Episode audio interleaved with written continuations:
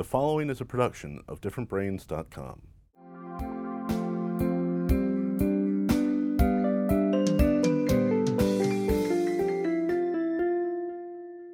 Hi, I'm Dr. Hackie Reitman. Welcome to another episode of Exploring Different Brains. We're going to do this one a little bit differently. I have the honor of uh, giving a keynote in a couple of days down at the annual meetings of the AADMD. That's the American Academy of Developmental Medicine and Dentistry. And so, what I thought this time is give you kind of the highlights of some of our interviews with some of the leaders in the front lines of medicine and dentistry who make sure that we all have access, no matter what our diagnosis is, and no matter how different our brains may be. First up, we're going to take a look at my friend Dr. Steve Perlman, who is one of my heroes. He's one of the co founders of the AADMD and he was right there at the birth of the Special Olympics as well. The challenges are huge. You know, as you know, um, every, everything we do. Well, so my job is to really now currently is to increase access to care for people with intellectual disabilities and to help educate healthcare providers to take care of them and take better care of them but we're faced with so many barriers. You know, I've lectured about this my whole career, and I've always talked about the, one of the biggest barriers is, is payment, finances. You know, they tend, people they tend to live in the po- people with ID tend to be at the poverty level. Um, they don't have access to quality health care because the limitations, the problems with the Medicaid programs.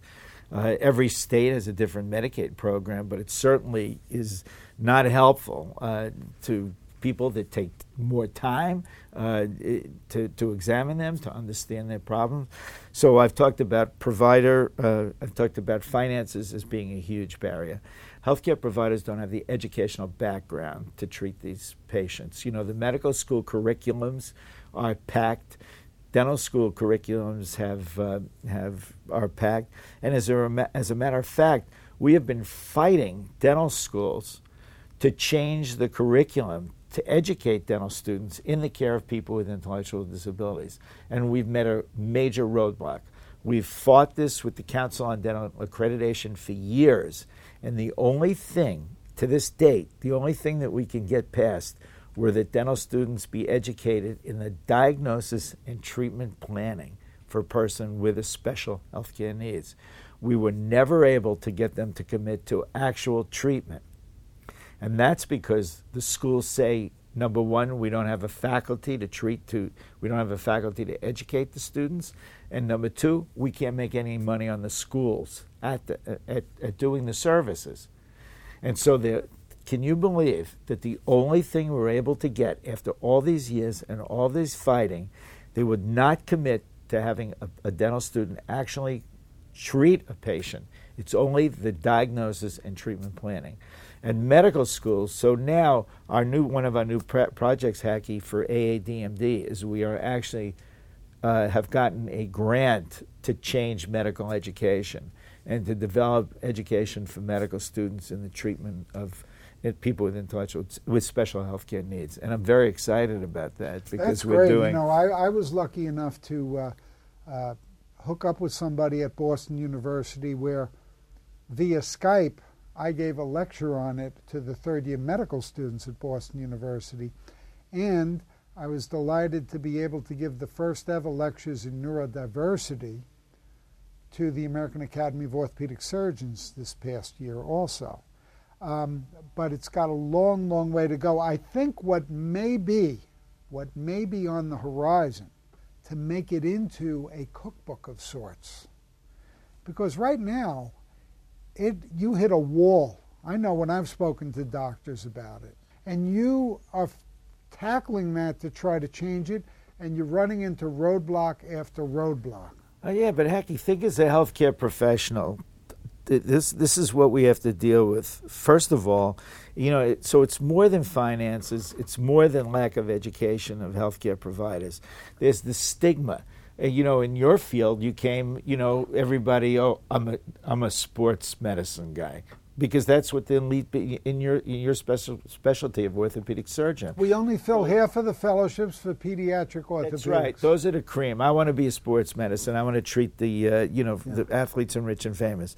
So you got the stigma of like you're treating people with intellectual disabilities. That's because you're not good enough to treat neurotypical people you know the the lack of communication, the problem of communications yeah. problems. Yeah. You got uh, patients booked all day, and now you got somebody who's uh, being brought to your office because maybe they have a limp or or their behavior is bad now. You know because all of a sudden they're exhibiting uh, behavioral issues. Well, a lot of times that behavioral issue is an undermined medical problem that that person can't express to you. So you get somebody who brings the patient from a group home, and you're talking to the caregiver, and the caregiver says, "Well, I, I just drove him here. I don't know the pro- I don't know the history of the problem." And you're dealing with a nonverbal patient. So those communication problems to somebody who has a busy afternoon, they're terrible. You know, the lack of the problems in uh, in who has ownership of this problem. You know, you see a problem with one of your patients and you need to operate them, but you need consent of a legal guardian. How do, who's going to take? Who is well? That's be, what I mean. You see, so, it's so what you're describing is, it's like like this. That's right. It's and like, you have to make it to. Here's the cookbook, pal. A B C D. You took back in the formation of this an individual who is supposed to get all of her teeth pulled because it's the best thing to do, a consensus of 99.9% of dentists in the world, that's the best thing to do for this individual. And Steve Perlman said, No, we'll go in there. Here's our cookbook. We'll do general anesthesia. We'll get the right assistance, the right equipment, the right everything. We'll also contact the medical doctor to see, as long as his patient's under general anesthesia, what else are we going to do? There's communication, there's a spirit, there's a goal, and guess what? Everybody likes a leader. If the leader has a good thing he wants to do, people are basically good, I feel. But they get scared when they're ignorant, and they get scared when they don't know what they're doing, and they get scared when they're not getting paid and they got to they have to meet their overhead, you know. And these are all things where we'll say, you know, here's how we're going to attack it, and that's what you've been doing. All I'm doing is trying to be on a soapbox to get people to listen to you because you know what you're doing. Next, let's hear from Dr. Bankole Johnson, who's the head of the Brain Consortium down at the University of Maryland. Bankole was featured in the HBO documentary Addiction, and he's one of these people who really gets it. Here at Different Brains, we're trying to get it all under one roof, and everyone except for you is in all these different silos where you have mental health issues over here and developmental issues here and neurological issues here, and it's all the same stuff. Isn't wouldn't you agree with that? It is all the same stuff, and I can give you a, a perfectly good analogy if you'd like to hear one. I would love it. Uh, let's say you uh, were walking down, I wouldn't say the, uh, the streets of, let's say, uh, of, of elsewhere. And unfortunately for you, somebody punched you in the head. Now, you might well say, uh, when you got punched in the head and you later became depressed. Well, I got depressed because somebody punched me in the head. Obviously, it upset me because I wasn't very happy about it, and I wasn't I wasn't happy that I got punched in the first place.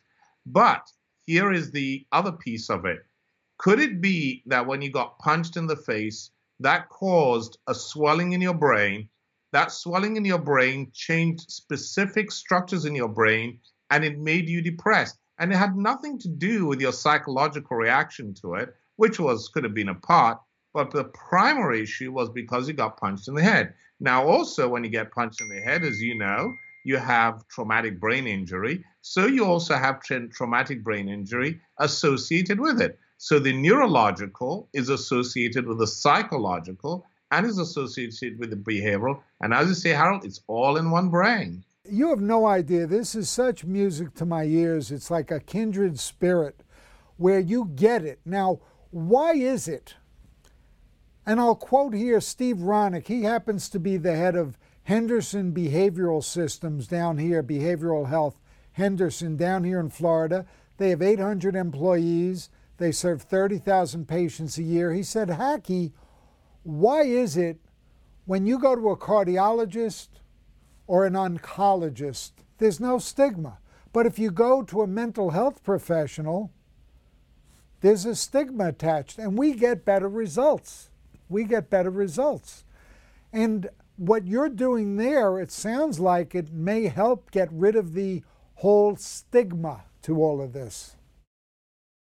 I couldn't agree with you more. And it's really very curious. And I think it dates back to a few hundred years whereby people tried to separate the mind from the body in some way as if there were two components of a system that never really talked to one another.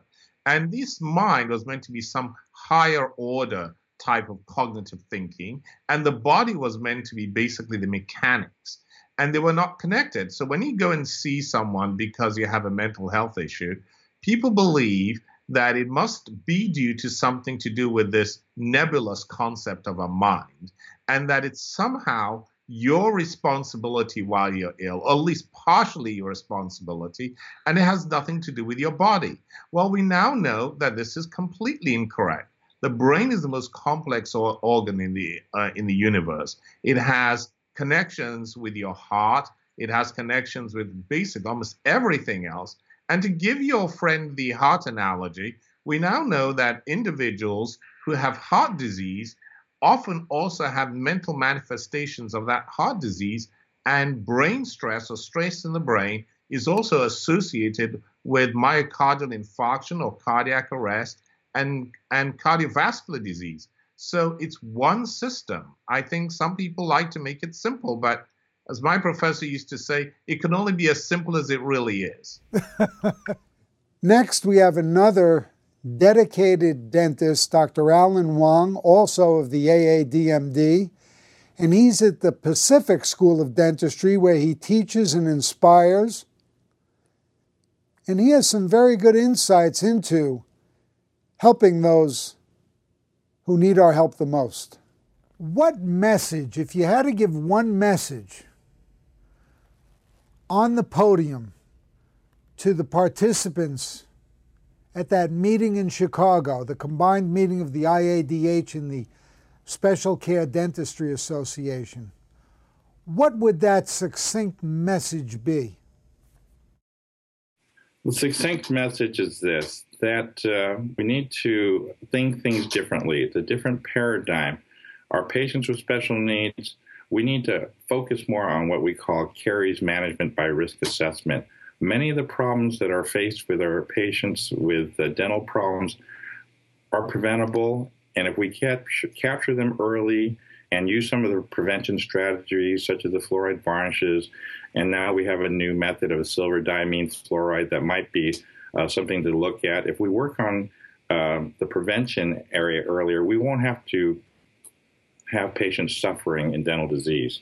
Uh, so I think we need to all work together and concentrating on more research on the prevention so we can capture our friends at an early age and hopefully uh, help them to not have uh, uh, unnecessary teeth loss so that they can function and participate in society without having to have uh, be silently suffering and pain. So uh, my passion is let's work together in prevention and let's work together in caries uh, risk assessment. Well, that that's great. That was a that was a great great statement because oftentimes we physicians and dentists get so caught up in the day-to-day logistics of the office, we forget that word prevention sometimes. And that old adage about an ounce of prevention is worth a pound of cure. In the dentistry world, based on my limited understanding, it's a ton of cure. Can you elaborate? And I know our friends also at the Tooth Fairy, um, also America's Tooth Fairy, and uh, the other people are all doing a great job in prevention.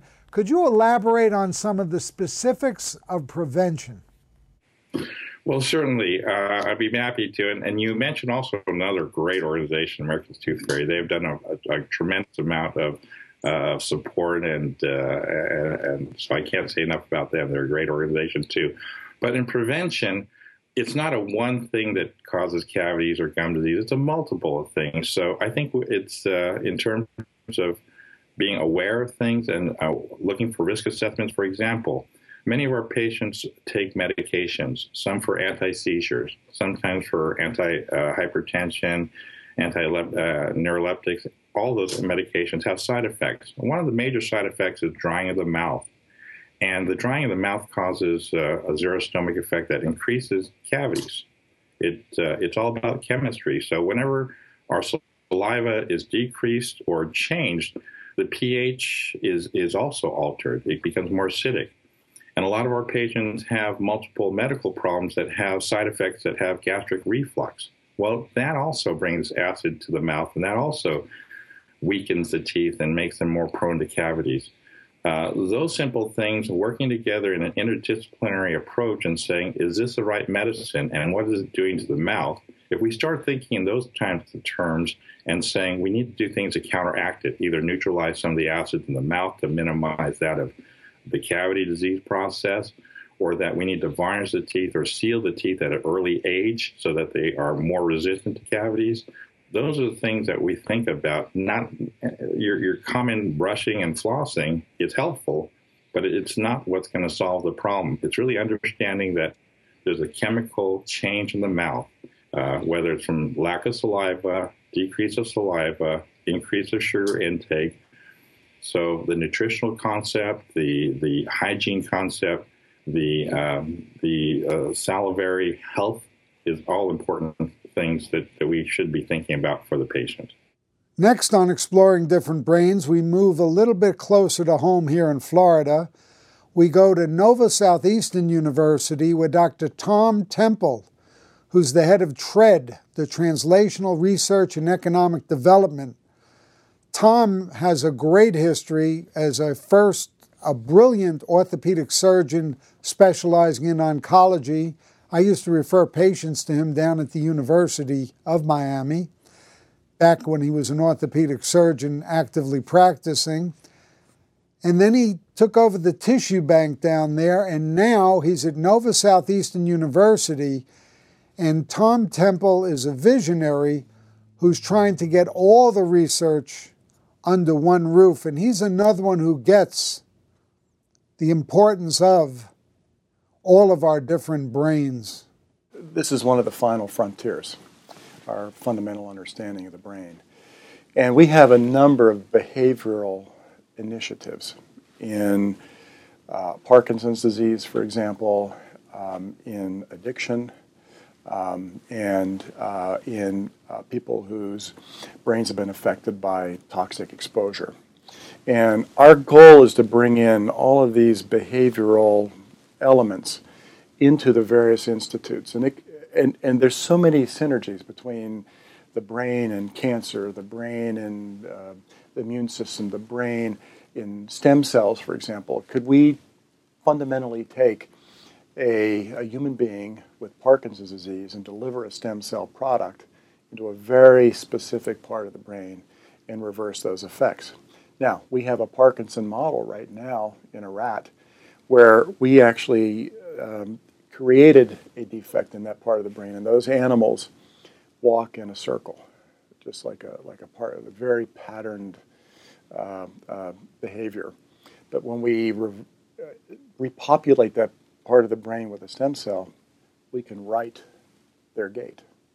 So we're looking at different ways of, of using stem cells, of using drugs, and delivering them in the blood brain, uh, through the blood brain barrier or across the blood brain barrier through, the, uh, through a nasal route. So there are a lot, when you combine pharmacy, when you combine cell biology, stem cell research, and, and neurobiology and neuroanatomy. And what we're doing is breaking down those silos. We don't have the Department of Parkinson's disease, we don't have the Department of, of bad behavior. I mean, they're all together. And that's the whole purpose of a Center for Collaborative Research. everybody is focused on problems from their different perspective, and they actually talk to one another, and they actually learn from one another. And in doing, and it's not just Nova Southeastern. We have global relationships with the University of St. Petersburg, with India, with uh, uh, with the Karolinska Institute. So this is a global enterprise. It's not just Nova Southeastern, and we're bringing together the best of everybody in the world to look at these problems and tackle them. Finally, we're going to talk to another one of the leaders of the AADMD who's on a path to become its president, and that's Dr. Steve Sulkes from the University of Rochester. I, I actually, unlike many people who work with people with intellectual and developmental disabilities, had no personal experience with, with, with this population. In fact, when I was applying for pediatric residencies, where there were programs that had obligatory rotations with people with intellectual and developmental disabilities, I actually sort of like graded them lower because I was scared. And I happened to end up at a really great residency program at the time in Syracuse, New York, at Upstate Medical Center. And while I was there, they created a rotation for pediatric residents focusing on developmental and behavioral problems. And I was one of the first people to go through it. And it was pretty creative. One, and one of the things that they did was like in the first or second day, they had us go to a state institution in Syracuse. And after some introductory talk, they had us go and meet some of the people who lived there. And the first thing I was asked to do was feed a guy lunch. And this was a guy with cerebral palsy and behavior challenges, and he was nonverbal. And I didn't know what the heck I was doing. And I was wearing more of the pureed food by the end of that meal than he was, than, than ever got into him. And I was thinking, oh man, this is going to be a long month. Anyway, I got my lunch break and I went. They, they then had me go to this guy's program area where he was getting served, you know, in day program. And there I see this same guy who I couldn't do anything with responding to the to a very creative teacher in that room and doing various tasks and every time he successfully completed a task they wheeled his wheelchair over to a wind chime that was hanging in the middle of the room where, where, where he could get at it and he would whack the wind chime and get a big smile on his face. And i thought oh man did i misjudge this guy? I you know this and did i misjudge the entire field? Well over the course of that month i spent time in schools, in community settings, and really got to see kids with developmental disabilities in settings that were not health settings. And I suddenly realized that these people, that these kids had lives, and they were cute, and they were fun, and they were playful. And I went to one school that I will never forget. It's a wonderful place called Jowonio in Syracuse, where ha- it was a preschool where half the kids had disabilities and half were typical kids. And at recess, they went out in pairs to the playground, and I went out after them. And when I got out on the playground, if the kids weren't using adaptive equipment, I couldn't tell which kids were which on the playground. I thought this is it. This is, you know, this this is Valhalla. This is the way it's supposed to go in the world. And I said, this is uh, boy, have I been stupid. I mentioned our LEND program, and that we have people in all these different disciplines, and we have oh, 15 to 20 people come through each year, and they're all graduate students or, res- or fellows and you know, advanced folks who want to focus on developmental disabilities. One of the most powerful experiences we give them is to connect them to a family and have them go into the community and visit the family in their home or go to the, go to a person's school or workplace and and have the kind of experiences I had when I was a resident of actually seeing what people's lives are like, where they are living, and what the, and and seeing the challenges, but also seeing the successes. When you get out of your professional bubble and start seeing people as people as opposed to patients or people we're serving, I think that's profound. And I, I my my little dream. So it's, it's been working great for our Lend trainees for many years. Uh, my dream is to have every primary care physician and dental resident coming through the University of Rochester healthcare system have that kind of experience. Just two, three visits with, with, with an individual or, the, or a family where you're not being asked any medical or dental questions. You're there to learn, and you're there to learn about the person's life and find out about the family and what and and the and the circle of support that that person has. I think once we get out of our professional bubbles, we we can understand people as people and not just as patients.